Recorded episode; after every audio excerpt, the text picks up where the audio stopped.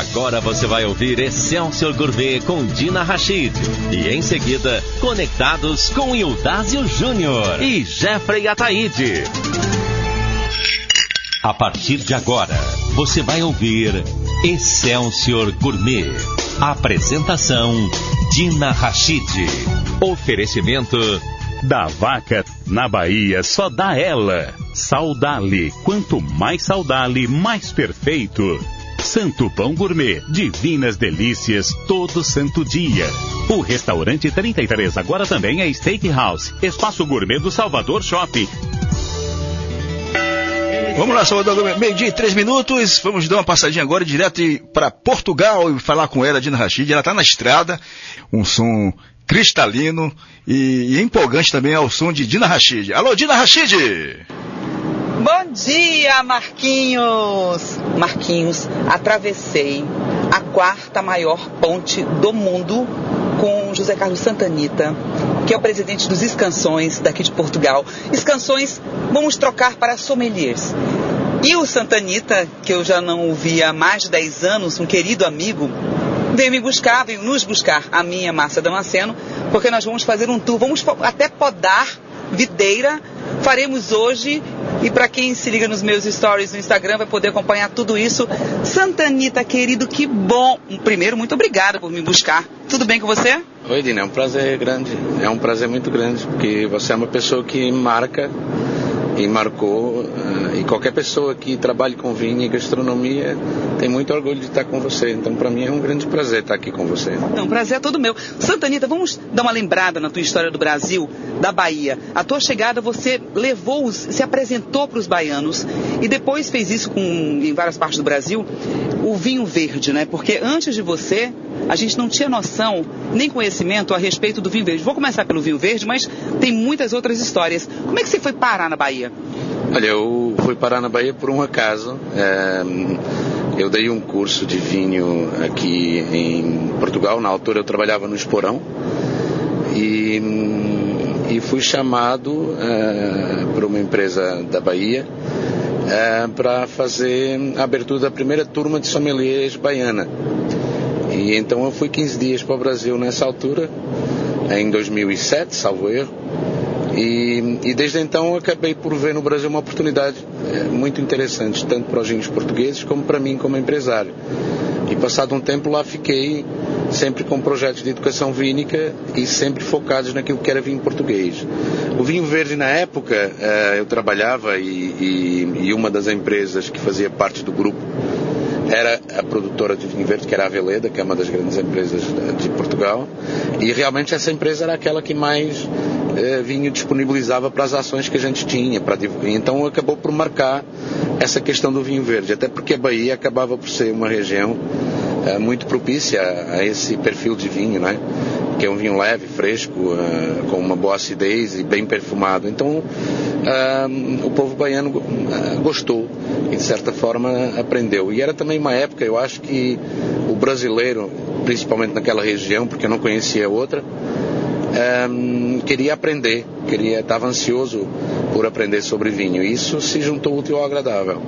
E a partir da Bahia foi praticamente por todo o Brasil é, São Paulo, todo o Nordeste. É, a gente criava ações de educação com vinho e formei com isso em 10 anos mais de 5 mil sommeliers, é, onde a gente teve a felicidade de proporcionar momentos muito importantes na carreira de muito garçom que se tornou sommelier é, e que hoje são uma referência no mercado brasileiro como grandes profissionais. Eu sinto muito orgulho porque como na época sendo formador uh, e sendo um instrutor, na verdade, é muito orgulho ver hoje meninos que eram garçons que se tornaram alguns dos melhores sommeliers do Brasil e alguns até estão na Bahia.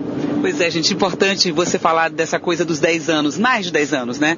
Porque nós não nos vemos há mais de 10 anos, um 11, 12, por aí nessa média, mas o mais importante é que você chegou exatamente no momento propício. E a Bahia é muito quente, né? O Brasil, na grande maioria das regiões, é um, a temperatura é mais alta e o baiano, principalmente o baiano, estava começando a aprender a lidar com o vinho. E você chegou no momento com teus cursos para exatamente apresentar isso, né? A maneira diferente de enxergar o vinho e o vinho português, que já é muito querido pelo brasileiro, pelo baiano, se tornou mais querido ainda, né? É um fato. Eu, eu recordo uma situação. Eu estava num restaurante muito conhecido de comida japonesa, que é o Sorro, né? E estávamos fazendo uma ação é, sobre sushi, comida, gastronomia japonesa e vinho verde. E entrou um casal. É, e a gente até fez amizade, mas eu não vou dizer quem é. E entrou um casal e. Não, isso não vai dizer quem é, porque eu devo conhecer esse casal, ele não quer falar, né? E o, o senhor, né, educadamente pediu na, na época um vinho tinto para saborear sashimi de salmão. E, e naturalmente, como, como, como deve ser um serviço, a gente não, não questiona, porque o gosto do cliente é o gosto do cliente. Se ele gosta de salmão cru com, com vinho tinto, é um prazer dele. Mas, a dado momento, a, a, a esposa, ela, ela não estava saboreando o momento, né? Aí ele me chama e me pede então ajuda. É, porque aquilo realmente deveria estar conflituando com todos os sabores que ele tinha na boca dele. E, e aí eu tive a oportunidade, porque ele me deu a chance de poder explicar para ele como é que era e como é que se fazia e que o vinho verde seria uma opção muito interessante para a harmonização dele. Isso me marcou porque ele ficou tão feliz e disse: Poxa, eu nem precisei gastar tanto dinheiro numa garrafa de vinho para ter um momento espetacular. E, e, isso acontecia regularmente. Nessa época, e até porque Bahia era muito, é uma grande consumidora de destilado, né? É, habituada a bebidas fortes e é, intensas, acabou por, por aceitar também é, produtos mais leves, mais frescos, adaptados ao clima dele. E a Bahia, como tu falou muito bem, tem tudo a ver com vinho verde, com vinho branco, com vinho rosé e até com vinhos tintos leves, muito por conta do clima que tem e até da gastronomia que tem com muita base no dendê e muito intensa. São vinhos com mais acidez que ajudam a limpar a boca e até saborear mais aqueles momentos. Queria que você me contasse o teu começo. Bom, português gosta de vinho, o português já nasce na mamadeira, já coloca um pouquinho de vinho para ele experimentando, né? Como é que começou a tua história? Você falou que você trabalhou no Esporão, que você chegou lá no Brasil também para fazer um trabalho com vinícolas, mas como é que começou a tua história com, com vinho? Olha, a minha história com vinho começou uh, muito antes de eu até saber, porque a minha família, eu hoje sou produtor de vinho, mas a minha família do lado de minha mãe é, é, é o padrinho de minha mãe tem a maior adega de talhas da Península Ibérica. E hoje está muito em moda fazer vinho em barro novamente, como se fazia no tempo de romanos. E o Alentejo, assim como a Geórgia, é único, são os únicos locais do mundo tradicionalmente que fazem vinhos aí. Então eu comecei a ter uma ligação ao vinho mesmo sem saber, que familiarmente eu já tinha. Mas o meu trajeto e o meu início começou na, na cozinha. Como eu comecei na, no turismo, foi de uma forma muito casual. Uma tia minha, que era, era madrinha de meu irmão, convidou meu irmão, que era mais velho, para fazer umas férias escolares no restaurante que ela tinha. Meu irmão não quis. Eu tinha 12, 13 anos e me dispus. Eu, não, eu quero, tio, eu quero. Eu fui ajudar ela. Então comecei no fogão. Comecei a trabalhar na cozinha. Me formei, entrei na escola de turismo e em 1996 uh, eh, se implementa aqui em Portugal o chamado serviço americana, que era tudo empratado. Isso me chocou um pouco, porque a gente na escola de turismo aprendia um turismo diferente. Aprendia a cozinhar no salão, enfim, era, uma, era, uma, era um turismo muito mais requintado, é, muito mais útil. E a gente se sentia muito vaidoso nessa altura, enfim. E a dado momento eu não me senti com mais prazer no meu trabalho. É, e aí veio o vinho por todo o fator cultural que ele te transmite. Então eu comecei, era um ótimo aluno em, em, em bebidas, em vinho e bebidas, era o melhor aluno da turma, é, muito por conta de eu gostar muito de história. E de maneira que isso fez com que eu me iniciasse nesse mundo magnífico, não é? Em 99 eu já sou considerado um dos grandes sommeliers de Portugal por conta dos concursos em que eu participei. Não, o cara não é nada, né, gente? Imagina, só um pequeno histórico da vida dele. Agora, tô surpresa. Quer dizer que você cozinha, Santa Anitta, você nunca preparou nada para mim? Nunca foi nenhum jantar teu? Você tá escondendo o jogo, é isso? Agora, depois de quase 11 anos, você vai abrir a, a vida assim? É, na verdade, eu tive até restaurante meu e, e na Bahia eu cheguei a cozinhar. Eu lembro que fiz alguns jantares harmonizados. Peraí que eu não, tá, não fui convidada, então eu já estou revoltada com isso. Não fui convidada na época. É, tem que falar. Agora tem que ser com bônus, né? Porque eu tinha, eu tinha uma gente, né? E essa gente não, não, não, não deve ter se lembrado. Mas já, eu já fiz. É, já fiz alguns, alguns jantares cozinhados por mim. Um em Fortaleza, que fiz um arroz de pata portuguesa na Bahia fiz um primeiro harmonização de vinho do Porto e comida, na Casa do Vinho.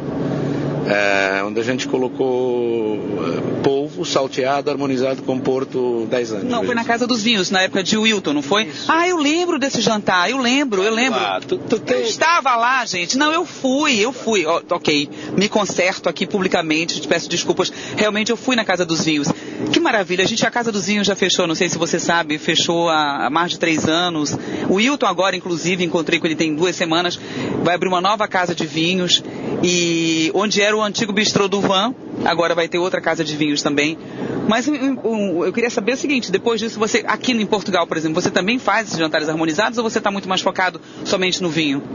Hoje já não pratico, hoje só produzo meus vinhos, não não não faço faço em casa às vezes para amigos mas não não não faço mais disso como fazia a minha vida né uh, hoje basicamente só me dedico à produção que é algo que me ocupa uh, praticamente o tempo inteiro. E depois tem a Associação de Sommeliers de Portugal, que é uma das associações mais antigas do mundo, foi fundadora da ASI, que requer enfim, são associações que precisam de atividade. Então, hoje a minha vida é focada naquilo que é os meus vinhos, uh, na minha adega, na minha quinta e também na Associação de Canções de Portugal. Portanto, já já não faço esse trabalho, a não ser nos meus, nos meus vinhos.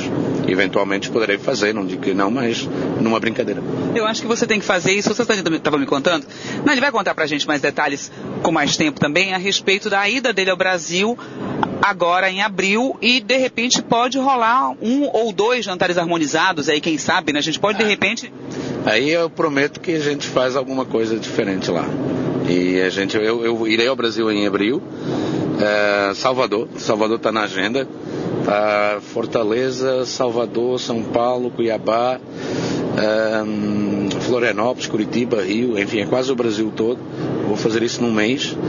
É, com um projeto que eu tinha, que lancei na altura, que se chama Caravana do Vinho Tejo, e onde também irei, em alguns momentos, apresentar meus vinhos e fazer jantares harmonizados com, com, com meus vinhos lá. Então, aí abriu, não sei propriamente a data, mas eu te digo depois. Não, claro, eu quero divulgar. Você vai no meu programa ao vivo também para as pessoas poderem interagir e tomarem conhecimento um pouco mais sobre os vinhos. Bom, voltar para Lisboa depois. Quanto tempo você ficou no Brasil até voltar para cá, para Portugal? Eu fiquei no Brasil de 2007 a 2000 2017. Enfim, estamos em 2019. Eu voltei definitivamente em 2017, em 2017, exatamente.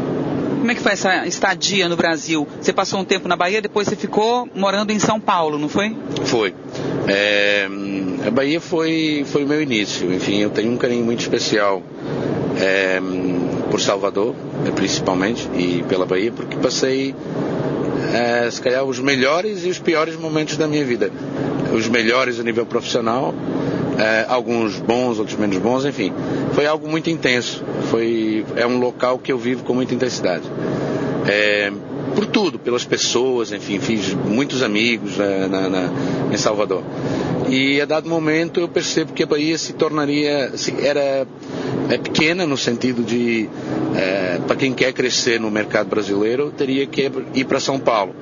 E era um desafio muito maior. São Paulo é, como costuma dizer, uma selva. É, e, e aí eu comecei a implementar os meus projetos em São Paulo e de São Paulo para o Brasil todo. Então criei projetos como Portugal Wine Expert, que foi um dos projetos que mais sommeliers formou no Brasil. Criei a escola Wine Sense, eh, com, com, com, escola fixa em São Paulo, perto da Avenida Paulista. Eh, e tinha um dos maiores projetos de educação vínica eh, no país. E a dado momento decido iniciar a produção dos meus próprios vinhos. Por volta de 2008 lancei a primeira edição do meu vinho, que é Scâncio, que por acaso foi uma homenagem ao sommelier brasileiro e aos sommeliers baianos, que foi na altura quem, quem, quem de certa forma colaborou comigo para eu ser é, o profissional premiado que eu sou aqui em Portugal. E não só, e lá também. Então decidi lançar esse vinho chamado Scâncio, que traduzido à letra quer dizer sommelier, em homenagem aos meus colegas e aos meus parceiros de trabalho. E esse vinho tem, teve notoriedade, é um, é um vinho de alta qualidade e, e, enfim, foi, foi isso basicamente que eu, que, eu, que, eu, que eu fiz, contando por alto, né? Pois é, mas aí você fez muita coisa por alto. Bom, formou mais de 5 mil sommeliers no, no, Brasil todo. Não, por alto, imagina um número bem razoável. Eu vou para o intervalo comercial e na volta o Santa Anitta vai contar um pouco da história da, da vinícola dele agora mesmo. Como é que está funcionando, estamos indo para lá. No caminho, no caminho lindo. Como é que chama esse percurso aqui, Santa Anitta? Olha, a gente está uh, no caminho entre Lisboa e Montemor Novo. Estamos indo por autopista para ser um pouquinho mais rápido. Quando chegar em, em Montemor Novo, que é a minha terra natal, vamos almoçar é, vamos conhecer a sede da empresa e depois do almoço a gente vai para a vinícola. Pois é, e essa vinícola, como será? Você está curioso? Porque eu estou super curiosa. Márcia Damasceno está quietinha no banco de trás, quietinha, só prestando atenção, porque ela também está na maior expectativa de chegar, não está, Marcinha? Está na maior expectativa de chegar, eu também. Imagina conhecer a vinícola do meu querido amigo. Intervalinho comercial Marquinhos Santiago. E daí, da Bahia? Você também está curioso, Marquinhos? Intervalinho comercial, eu volto daqui a pouquinho. Até já. Você está ouvindo Excelsior Gourmet. Apresentação Dina Rachid.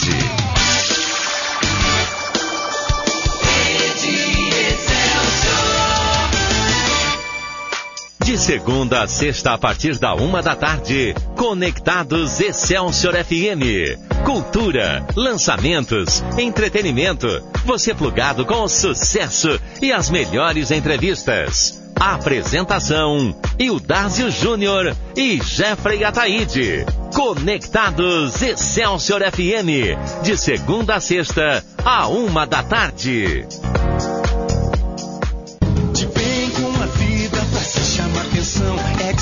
é na dela, nessa praia só dá ela. Da vaca tem manteiga, mussarela, queijo tem. Ricota, requeijão, linha zero tem também.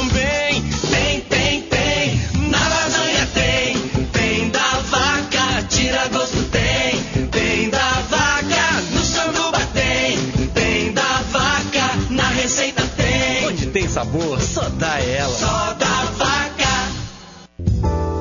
o restaurante 33 ficou ainda melhor. Agora, além do buffet, há também steakhouse. No novo cardápio, cortes especiais de carne preparados na parrilha especialmente para você. Novo 33 Steakhouse, espaço gourmet do Salvador Shopping. Apareça e se surpreenda. O Bartal Restaurante há 26 anos se reinventa para oferecer a melhor comida nordestina da cidade com buffet livre, aquilo e à la carte, todos os dias, somente para almoço. Às segundas tem o Black Monday com buffet livre por apenas 15,99. Isso mesmo, você come à vontade por apenas 15,99 às segundas-feiras. Na sala VIP Joel Matos, você ainda tem o conforto e a comodidade de experimentar variados e exclusivos cortes de carneiro. Bartal Restaurante Restaurante, Rua Cacilandro Barbuda, 626, Costa Azul. Telefone 3342 8011.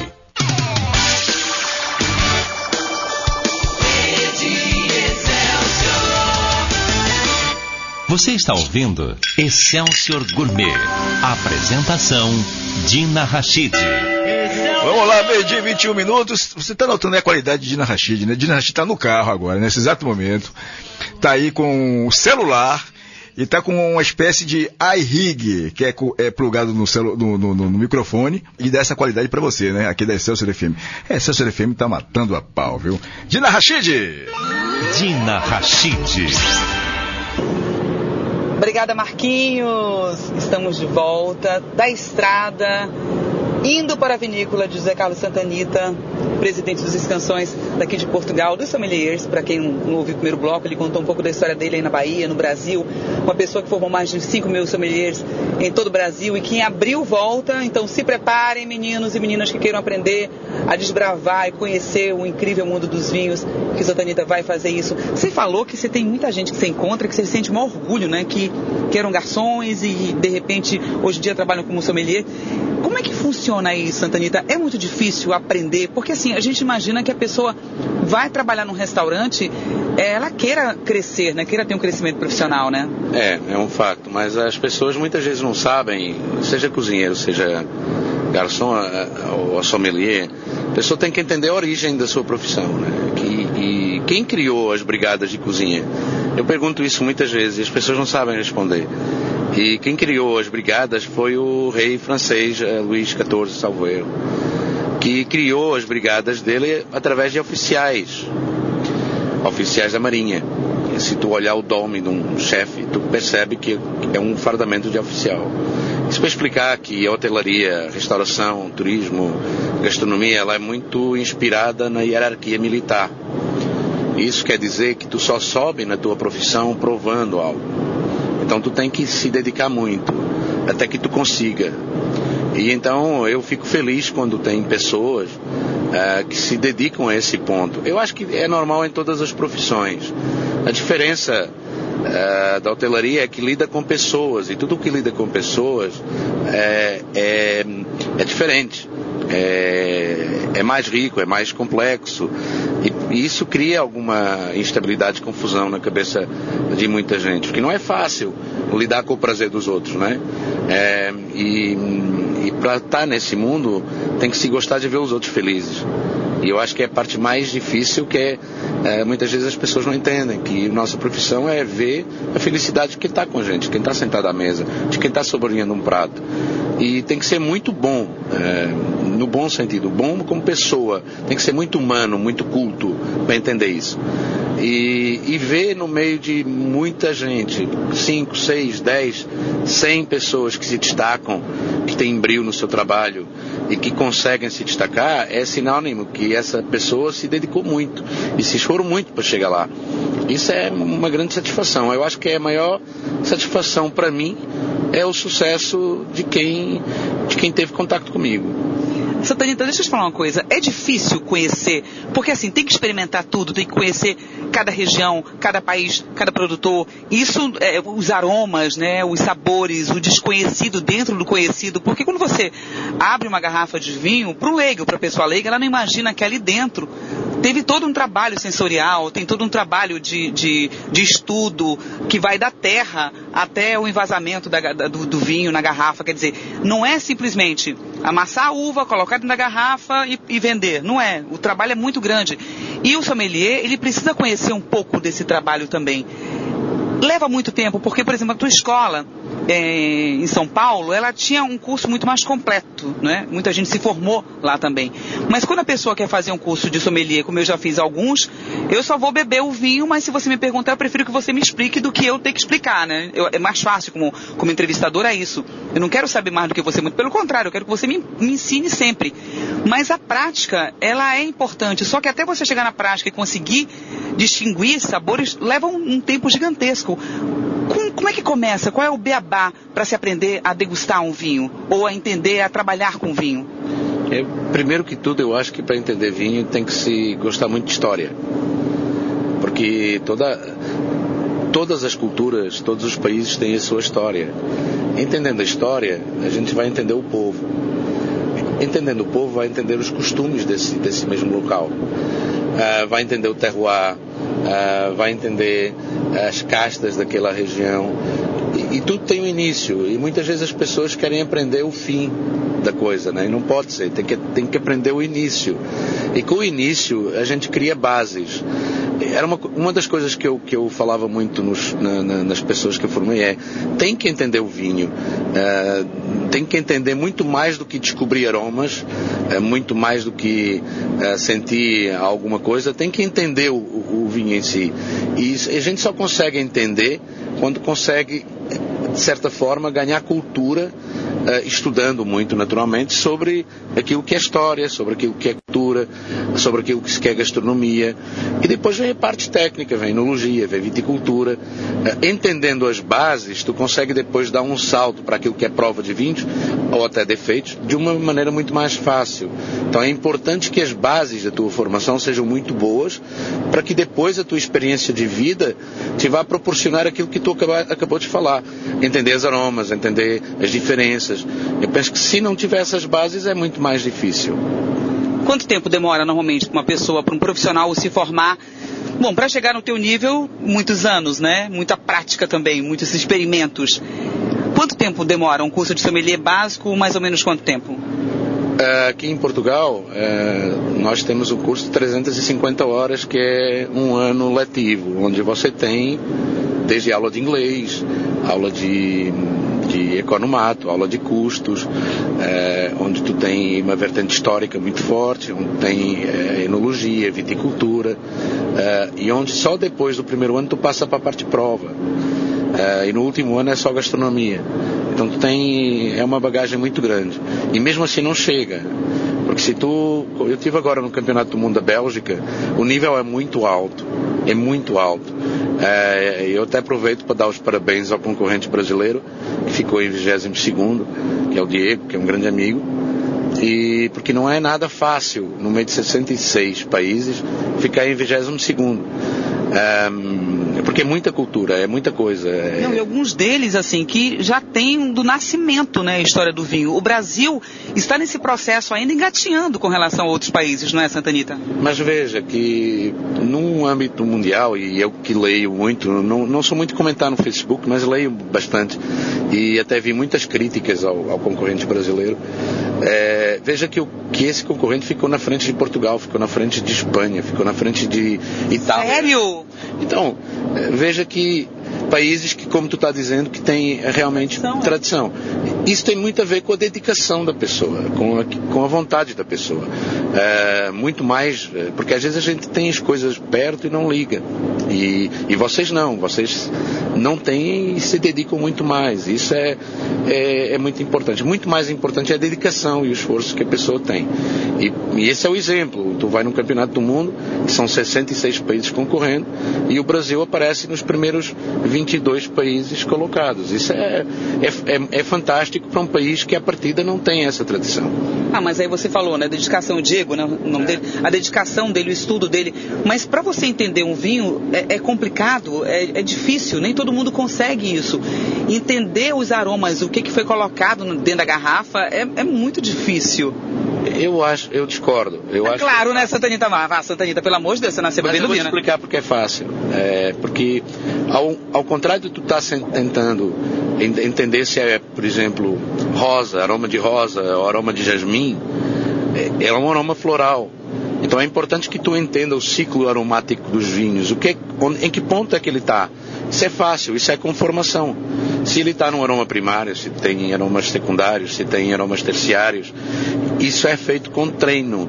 É muito mais importante que tu entenda o estágio daquele vinho, porque eu posso cheirar rosa todo dia, e há milhares de rosas, de aromas diferentes. A minha memória olfativa nunca, jamais vai ser igual à tua. É, tu pode cheirar carambola. Se eu nunca tiver no Brasil ou outro país que tenha, jamais eu vou sentir esse aroma. E no entanto é um aroma primário.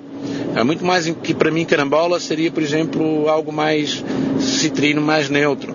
Então eu tenho que enquadrar o vinho muito mais na sua posição em termos de estágio, em termos de, uh, de estado, uh, no seu ciclo de envelhecimento, uh, isto falando do aroma naturalmente, do que propriamente tentar descobrir se é pimentão, se é, se é pimentão vermelho, enfim, não sei se estou me fazendo entender. Que quem nunca comeu chocolate nunca vai sentir chocolate. Ah, não, verdade. Se você não tem experiência. Só que existem algumas características de vinhos, assim, por exemplo, tipo de madeira, né? Se é mais frutado, menos frutado, se tem frutas vermelhas, se não tem. Se tem o xixi do gato lá, porque tem um negócio, né? O povo tem essa história, né? Olha, tem coisas, por exemplo, eu falando de baunilha. Por que, que tem aroma de baunilha um vinho? Tem, uh, baunilha é um vinho que tem estágio em madeira. Por quê? Porque a, a madeira passa vanilina. E a vanilina te dá uma sensação de baunilha. Então, quando eu sinto, sinto o aroma de baunilha, eu sei que o vinho tem barrica. Se não tiver barrica, é porque adicionaram vanilina artificial. É, outra coisa, chocolate. Os aromas de chocolate eles se concentram nos vinhos mais intensos e mais carregados de cor. É um vinho que pode, é um aroma que pode vir da madeira, por conta da tosta, como também pode vir pela maceração da uva. Então isso é treino. Então são aromas chá, café, tem tudo a ver com tanino. Então, vinhos com mais tanino, vinhos com mais estágio, naturalmente vão ter esses aromas. Aromas de fumo, que vêm da madeira, que a gente chama empireumáticos, tem a ver com a própria barrica, uh, com a própria tosta. A região de onde essa barrica veio, os anos que o carvalho tem, tudo isso vai influenciar aromaticamente o vinho. Mas lá está. Se você souber que a vanilina é transmitida pela barrica, tu já sabe que aquele vinho tem madeira. Boa dica. Então, se tá torna fácil. É, nesse ponto de vista, sim, é mais fácil. O que, que importa mais quando você olha um vinho, quando você abre uma garrafa de vinho?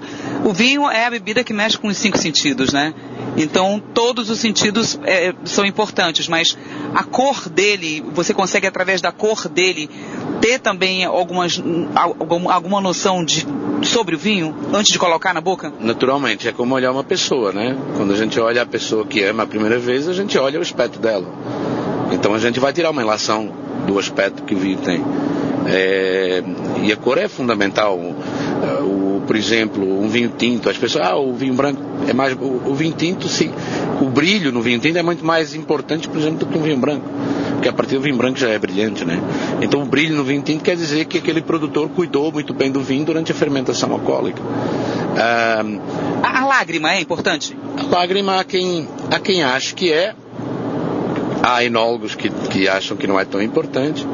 Eu costumo dizer, uma, uma brincadeira que eu faço com os sommeliers, que é o seguinte: se o copo não tiver lágrima, é sinal de quê? E eles ficam olhando, né? É sinal de que o copo tem detergente, né? Ah, então, a limpeza da taça também exatamente. importa, né? Então, se a taça estiver mal limpa, o vinho não tem lágrima. Então, para mim, como sommelier, é importante. Se eu estou sentado à mesa e eu agito a taça e ele não escorre lágrima, alguma coisa está errada lá, né? Na lavagem da taça, do copo, por exemplo. Então a lágrima também te indica glicerol, na verdade é glicerol. Maior persistência, menor persistência. Há taninos, que são os taninos que vêm da casca da uva, que são os azuis, né? Que são os tais antocianos, ou, que dão os, os tons violáceos. A gente pode ver isso depois na adega, tu vai, vai ver isso eh, na evidência, em que junto à lágrima vem um, alguma matéria corante. Essa matéria corante te indica juventude, né? E a lágrima, à medida que o vinho vai envelhecendo, vai ficando brilhante, brilhante, brilhante. Isso quer dizer que, de certa forma, o vinho perdeu a sua capacidade de envelhecer em termos de cor. Não quer dizer que não envelheça mais. É, e depois tem outras coisas a nível de taça que tu tem que ver a profundidade do vinho, se ele é mais profundo, se ele é menos profundo. Isso te dá dicas para saber se aquele vinho poderá evoluir mais ou evoluir menos, se ele é mais intenso a nível. Eh, eu vou te confidenciar que um dos concursos que eu ganhei, eu estava constipadíssimo, sem aroma, e eu consegui decifrar, descrever os aromas que o vinho tinha pela, pela cor e pela, pelo aspecto que ele tinha. Porque você não estava sentindo. Porque eu não estava sentindo. Estava gripadíssimo. Exatamente. E eu falei aquilo que o vinho deveria ter, numa forma mais básica, sem me alongar, naturalmente, é, mas pelo aspecto que o vinho tinha na minha frente. Ó, esse vinho está mais atijolado. Então esse vinho vai pegar já, se calhar, alguns aromas terciários, porque já evoluiu para uma evolução maior. Então, a nível aromático, a fruta está muito mais madura do que se for um vinho mais jovem. Bom, então, é, um pequeno resumo, a, a lágrima, ela seria uma, não, não para dizer se o vinho é bom ou não, mas se o vinho está mais envelhecido ou não, seria mais ou menos isso? Não. Tem várias coisas que a lágrima te pode dar. Quanto mais viscosa, mais persistente, mais álcool, mais açúcar. Quanto mais brilhante, mais envelhecido quanto mais cor tiver a lágrima, mais jovem é o vinho. Portanto, ela te dá alguns indicadores. Rapaz, eu vou começar a observar mais as lágrimas dos vinhos, viu? Algumas pessoas, olha, mas é interessante você falar da limpeza do copo, né? Da limpeza da taça. O ideal seria o quê? Não usar detergente? Para quem quer aprender a entender um pouco isso, é não usar detergente, lavar com o quê? Com álcool? Naturalmente que num restaurante que sirva, a gente tem que ser práticos, né? E há restaurantes que servem muita refeição e que os vinhos vão para a copa, pra, as taças vão para a copa para ser limpas. Aquilo que se deve fazer num restaurante com muita rotação é na hora de lavar a taça, mudar a água, baixar a temperatura da água, porque a água não pode estar acima de 50 graus, senão, não sei se tu já viu aqueles copos todos riscados, parece que estão brancos, é porque a temperatura da água está acima de 50 graus. Então ele, de certa forma, dá um aspecto riscado ao copo, com o passar do tempo. Então a água para lavar os copos não deve passar os 50 graus. Então, quando eu trabalhava na hotelaria, a gente a máquina baixa, subia, subia baixava a temperatura, né? Para que os copos não ficassem tão riscados, se durassem mais. Uh, essa é uma das coisas. E depois colocar menos detergente. No dia seguinte limpar com álcool. É, portanto, desinfetar com álcool para tirar qualquer partícula de, de, de detergente que tenha. Qualquer tipo de impureza, né? Deixar o copo realmente limpo. Deixar ele secar naturalmente seria uma boa opção também? Virar de ponta cabeça? Sempre virado para cima. Nunca virar os copos para baixo. Faço tudo errado porque eu coloco o meu virado para baixo. Não, porque vai pegar os aromas do pano, vai pegar os aromas da bancada, vai pegar os aromas da madeira. Nunca. Não, jamais. mas o meu não fica. O meu fica em contato com o secador de pratos, ele fica, ele não é. tem contato. Mas aí tudo bem. Desde que tenha uma parte embaixo para respirar, não tem problema não, e seja. O meu respira, tá certo. O meu, minha tá certo. Então, seja plástico, mas nunca colocar copos com a boca virada para baixo. Uh, em, em contato com papel, ou colocar papel por cima, ou limpar com papel. Uh, há, há, panos uh, que se usam, as empresas dos copos hoje têm panos, por exemplo a Riedel tem um pano específico para limpar copo muito bom, que não deixa pelo, que não deixa e que está e que está protegido contra micro-organismos, porque o pior contaminador dentro de um restaurante é o pano que tu usa. As pessoas muitas vezes não se apercebem disso. Então tem que ser um pano específico. No próximo bloco final, vamos falar da tua vinícola, porque a gente começa a conversar, a prosa vai, a prosa volta. Estamos aonde mais ou menos agora, Santanita? Estamos a 20 quilômetros, 18 quilômetros de Montemor. Então, nesses 18 quilômetros, intervalo comercial, Marquinhos, e na volta, finalmente, Santanita vai falar sobre a sua vinícola. Até já! Você está ouvindo Excelsior Gourmet. Apresentação, Dina Rachid.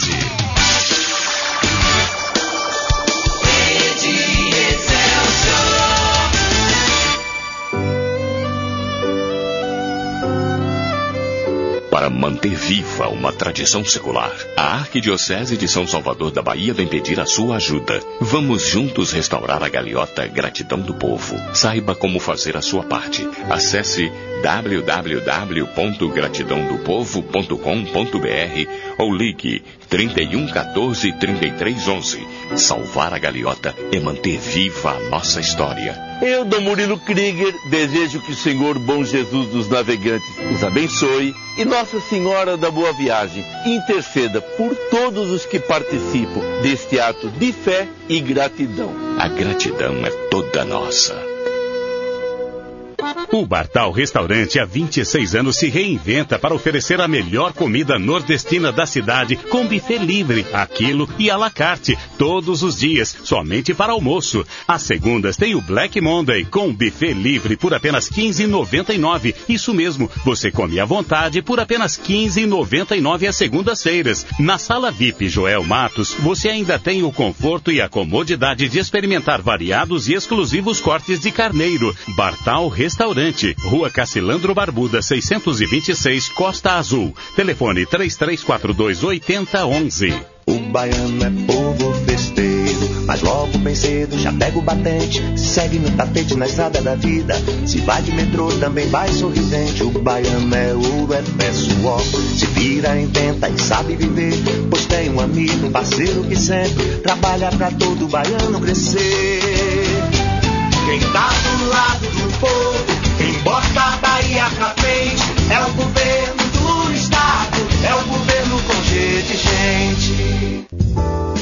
O restaurante 33 ficou ainda melhor. Agora, além do buffet, há também steakhouse. No novo cardápio, cortes especiais de carne preparados na parrilha especialmente para você. Novo 33 Steakhouse, espaço gourmet do Salvador Shopping. Apareça e se surpreenda. É discreta, é na dela, nessa praia só dá ela. Da vaca tem manteiga, mussarela, queijo tem, ricota, requeijão, linha zero tem também. Tem, tem, tem, na lasanha tem, tem da vaca, tira gosto tem, tem da vaca, no sanduba tem, tem da vaca, na receita tem. Tem sabor, só dá ela. Só da A árvore de Natal da família do bem. Queremos nesse Natal poder armar uma árvore dentro de nossos corações e nela colocar, no lugar de presentes, os nomes de todos os nossos amigos da Excelsior da Bahia, os que vivem longe e os que vivem perto, os antigos e os mais recentes, os que vemos todos os dias e os que raramente ou nunca vemos, aqueles que nos ensinaram e os que deixaram se ensinar por nós. Uma árvore de raízes muito profundas, para que os seus nomes nunca sejam arrancados de nossos corações. Que o espírito de Natal faça de cada lágrima um sorriso, da amargura a sabedoria e de cada coração uma casa aberta para receber a todos, porque o nascimento de Jesus nos recorda que somos todos irmãos. A Rádio Excelsior da Bahia deseja a você e a sua família um feliz Natal e um próspero ano novo.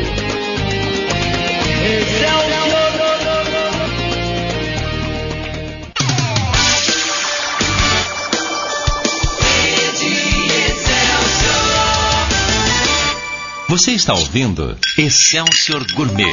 Apresentação Dina Rachid. Dina Rachid. Estamos de volta na estrada com José Carlos Santanita. Sim, quero saber da sua vinícola. Você já contou muitas histórias, já formou sommeliers. E aí, como foi voltar para tua terra, voltar para tua cidade natal e ter a tua vinícola? Era um sonho antigo, Santanita? Era, era um sonho. A partir do momento em que eu lancei o Vinho Scâncio, era um outro negócio, né? E dentro de uma empresa a gente tinha vários negócios, né? E o vinho, a produção de vinho, naturalmente que era um sonho. Mas eu não me preocupei muito com isso durante o meu tempo uh, que eu estive no Brasil. A, a dado momento o Brasil passa por mudanças, né? E, e eu, como constituí família no Brasil, e decidimos voltar para aplicar tudo aquilo que a gente tinha naquilo que seria a produção dos nossos vinhos, né? E então a gente adquiriu duas propriedades aqui, eu e a minha esposa, é, porque além de esposa é minha sócia e, e também é sommelier. E também é sommelier. E de maneira que a gente veio adquirir uma propriedade aqui em Montemoro Novo, pequena, que ainda não tem plantação. É, e uma outra, uma concessão de 42 anos uh, num palacete que a gente descobriu na região de Galveias com 40 hectares de vinha. Uh, onde passou Luís Vaz de Camões, onde o rei Dom Carlos ia caçar. Então é um lugar magnífico que a gente está recuperando nesse momento. A gente já conseguiu fazer a adega, a adega, a adega principal uh, que a gente precisa para a produção de vinhos. Uh, já recuperamos parte de todos os vinhedos e começamos a produção dessa, dessa vinícola por primeira vez o ano passado.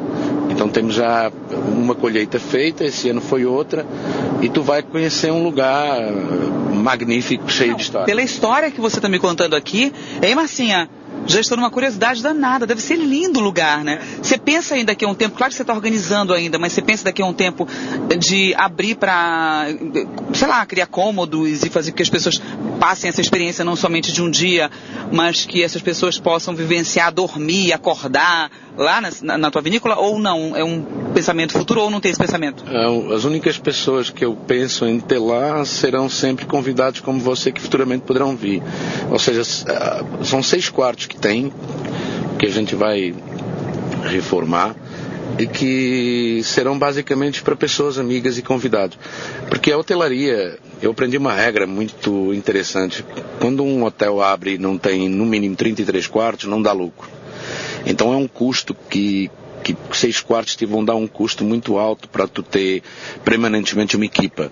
Mas é um lugar que eu vou receber os meus amigos, as pessoas que vão visitar, eh, os importadores que estão comprando os nossos vinhos de outros países. Agora, a nível de enoturismo, aí sim, aí temos já, já estamos trabalhando nisso, recebemos variedíssimos grupos, até porque é uma área que eu adoro e amo, que é receber pessoas, fazer atividades com vinho, curso de aromas, enfim. E isso sim, essa dinâmica sim. Naquilo que será alojamento, se calhar daqui a dois, três anos voltará aqui e ficará lá. uh, hospedada como nossa convidada. Uh, mas fazer turismo e alugar não, não será propriamente esse o objetivo. Bom, enquanto isso, vá, pode baixar o vidro aqui, ele está colocando, porque estamos passando pelo pedágio, então estamos na autoestrada, aqui em Portugal, indo para a vinícola do José Carlos Santanita. Ele deu uma paradinha para a gente poder colocar. Colocou tudo certinho já? Pronto, o pagamento já foi feito, tá tudo certo. E aí a gente volta a conversar agora, porque vamos voltar a pegar a estrada. Santa Anitta é, é, uma coisa incrível, né? Porque eu imagino o primor, depois de Escansão, que foi o vinho que você criou em homenagem aos, aos brasileiros, principalmente, né? Os meus amigos familiares brasileiros.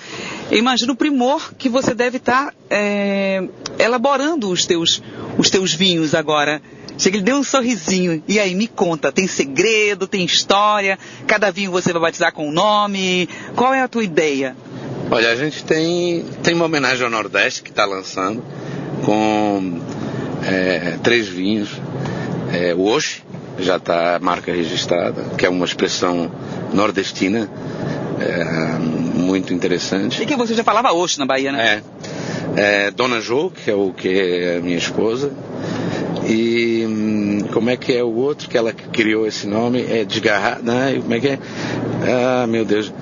Desgarrado. É... Desgarrado é quando você não tem a, a pressionada? Não... Arretado. Ah, arretado. arretado. Então serão. É uma coleção que a gente vai lançar com coisas diferentes todos os anos, em homenagem ao Brasil.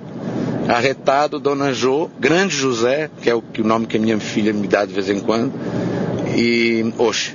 É, será depois temos o Scâncio, que é a primeira, e um vinho que, que foi entregue ao Papa eh, Francisco esse ano, se chama Patron Mio, que é meu pai, meu Deus, que eu fiz em homenagem ao meu pai, que tu vai provar hoje. Opa, mas aí, vamos falar da Jo? A Jo, você conheceu a Jo em São Paulo e a Jo é nordestina. Como é que rolou esse encontro? Num restaurante, você dando uma aula, um curso?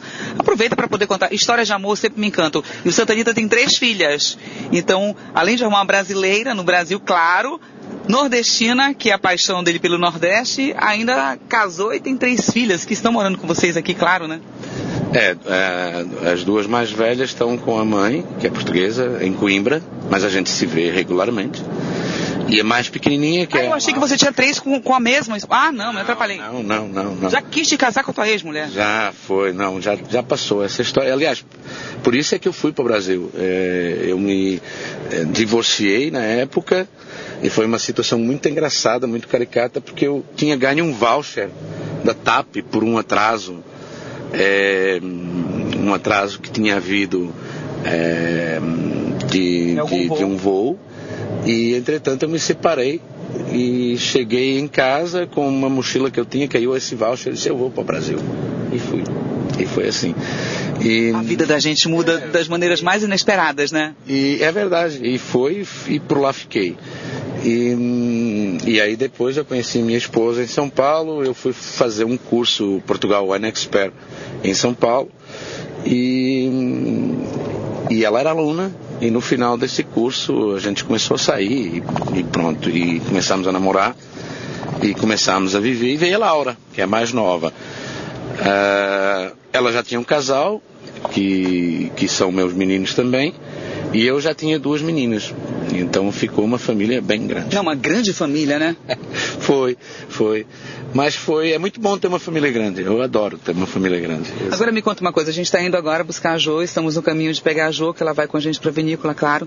Quantas garrafas você. Bom, você começou há pouco tempo, né? Tua produção? É, comecei a produção ah, desde 2008 na linha Scâncio. Hoje em dia a gente faz 40 mil litros, estamos falando mais ou menos de 50 mil garrafas de vinho.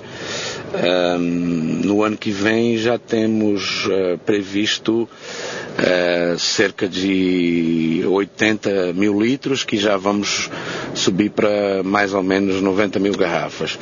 Então a gente está vendendo neste momento para o mercado angolano, brasileiro, portanto os nossos vinhos estão no, na rede Pão de Açúcar, estão também uh, num importador local em São Paulo, e uh, Holanda, Alemanha e, e, estamos entrando no Canadá. Tá, na Bahia você não entrou ainda, você vai pretende levar teus vinhos quando você for em abril? É, Você eu... pretende ter contato com algum importador antes? A melhor estratégia no Brasil sempre, e até tá, é, é, ter importadores regionais. Então a ideia é essa, né? é, é encontrar alguém na Bahia que possa levar esse projeto. Quais são os nomes dos seus vinhos? Você falou que vai lançar esses, esses quatro agora, né? Na verdade, esses três. O Oxe Arretado, não, quatro. Oxe Arretado, Dona Jô e Grande José. Grande José, os quatro já a partir de que época, mais ou menos?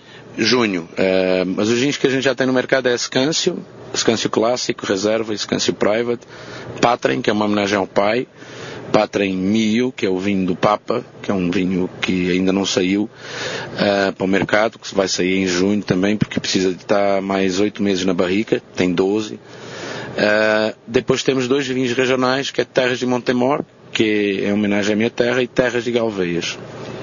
Quais são as uvas? Tem diferença? Tem blends? Como é que você você está fazendo essa a criação? Você tem um enólogo?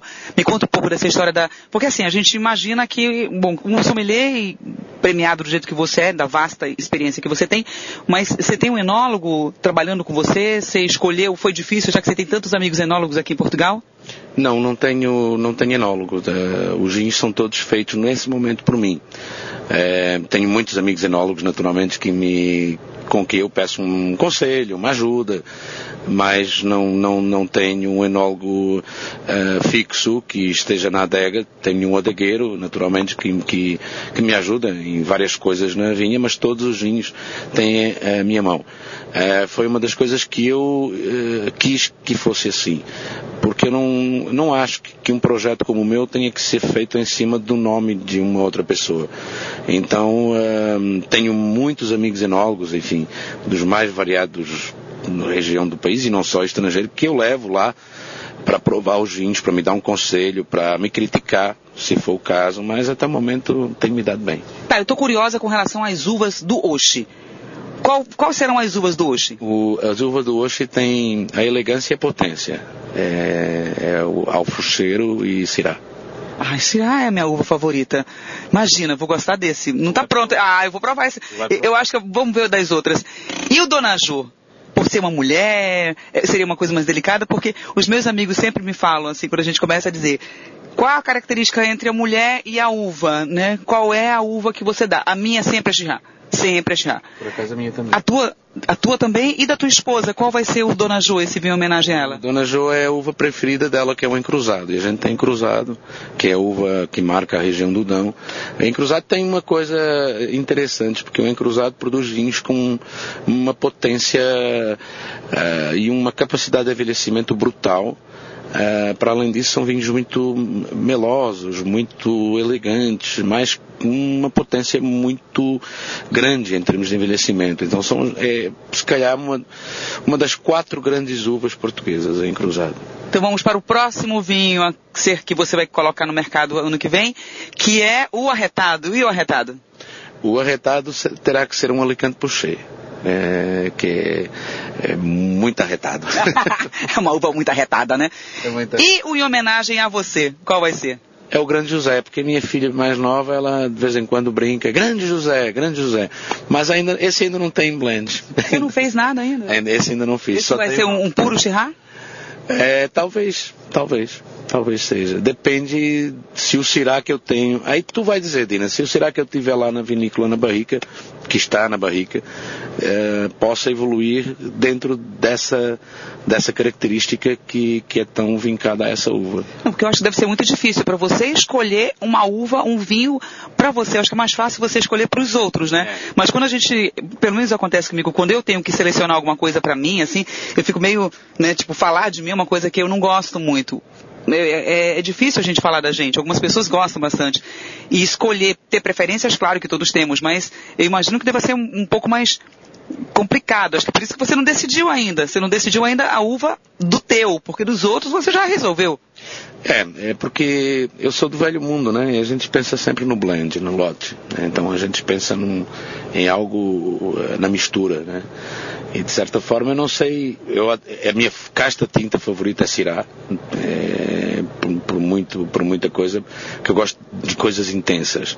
E o Sirá é intensidade. Traduzido a letra na, na língua persa, é melodia e música, o Sirá, para quem não sabe. Se diz melodia e música. E tem origem também no nascimento do vinho, a casta Sirá, é muito interessante. Enfim. Agora, o mais interessante, eu vou te contar uma coisa que eu não contei ainda. Eu sempre gostei muito da uva, desde a primeira vez que eu comecei, porque aí você tem a, a iniciação do, do, vinho, né? Eu comecei com o branco, a, o alemão, o Lipomilch, que acho que todo mundo na Bahia também começou por ele, assim, muita gente gosta de vinho. E, e aí depois é, eu comecei a experimentar um, as uvas tintas. E aí a primeira que se apresentou, apresentou, me apresentou e que se apresenta para muitas pessoas é a Cabernet Sauvignon, que não é uma uva que eu sou muito chegada. Eu gosto da Cabernet Franca até vai um pouquinho, mas a Cabernet Sauvignon eu experimentei uns vinhos no, no ano passado na Argentina. A Argentina tem produzido excelentes Cabernets excelentes mesmo, o terroir está bem, tá bem próprio, além de Malbec, o Cabernet. Mas a primeira vez que eu experimentei, eu fui num, no Merlot, no Cabernet, no Merlot, aí é, o Malbec, aí me apareceu o Syrah. Sirá, Shirá, né? Que é, seja. A, a uva é a mesma. Depende de como você vai falar. E eu, me, quando eu senti o aroma, aquela coisa forte, encorpada, aquele cheiro. Sabe quando você vai para a adolescência e vem para a vida adulta? Na minha cabeça, assim, assim passaram-se várias situações interessantes, instigantes e fortes, marcantes. Quando eu coloquei eh, o vinho na boca, eu falei, gente, essa é a minha uva. E me apaixonei. E não tem essa história do tirar ser novo, velho, antigo, do velho mundo novo. Não. Brasileiro, fresco. O cheiro continua sendo o mesmo, aquele, aquele aroma forte, né? É, os aromas torrados e os aromas de fruto vermelho marcam muito o cirá e o cacau também é muito, muita pegada do cirá. E é isso que me fascina também uh, no cirá, é aquela intensidade que, que a uva tem. Por acaso, também não sou um apreciador de Cabernet. Uh, tenho Cabernet na vinícola. Uh, o Cabernet acaba por ser um pouco mais vegetal, às vezes até em excesso mas faz grandes vinhos também, mas uh, realmente não é, não é, eu, eu, sou muito fã de Cirá, depois de Alforcheiro, Toriga Nacional, Merlot é uma caixa também muito interessante, mas o Cirá é um sonho. Não, e outra coisa, é um, dizem que é um vinho muito masculino, né? Masculino e que para as mulheres gostarem tem que ter personalidade forte. Então, com licença que a minha personalidade é. também é muito forte. Santanita, muito obrigado por conversar com a gente. Bom, tem outros papos, vai daqui a pouco, é, nós vamos fazer alguns vídeos, vou colocar no meu Instagram, tanto no Dina Rashid, que é o meu pessoal, quanto no Excelso Gourmet. Quem quiser seguir o Santanita no Facebook, José Carlos Santanita. No Instagram, é JC Santanita. JC Santanita. E a gente vai conversar muito mais sobre isso ainda. Muito, muito obrigado por nessa, nesse caminho, nessa estrada deliciosa, sem buracos. Hum. Né? Agora nós vamos buscar a Jo Vamos para a vinícola. Muito obrigada e até super breve, porque a gente vai ter um outro papo ainda e tem muito mais histórias. E outro programa próximo vai ser da tua vinícola. Obrigada, Santanita, por esse prazer que você está me proporcionando. Ah, eu é que agradeço, Tina. É uma honra e estou muito feliz de estar aqui. Eu também estou muito feliz de te rever. Marquinhos Santiago, vem aí conectados, e o Daz e o Jeffrey. E eu volto daqui da Europa, porque nós somos muito chiques e o Excelso Gourmet quer apresentar para você o que tem de melhor aqui na Europa. Um beijo e até. Tchau. Você ouviu Excelsior Gourmet. Apresentação Dina Rachid. Oferecimento da vaca na Bahia só dá ela. Saudale. Quanto mais saudale, mais perfeito. Santo Pão Gourmet, divinas delícias todo santo dia. O restaurante 33 agora também é Steakhouse, espaço gourmet do Salvador Shopping.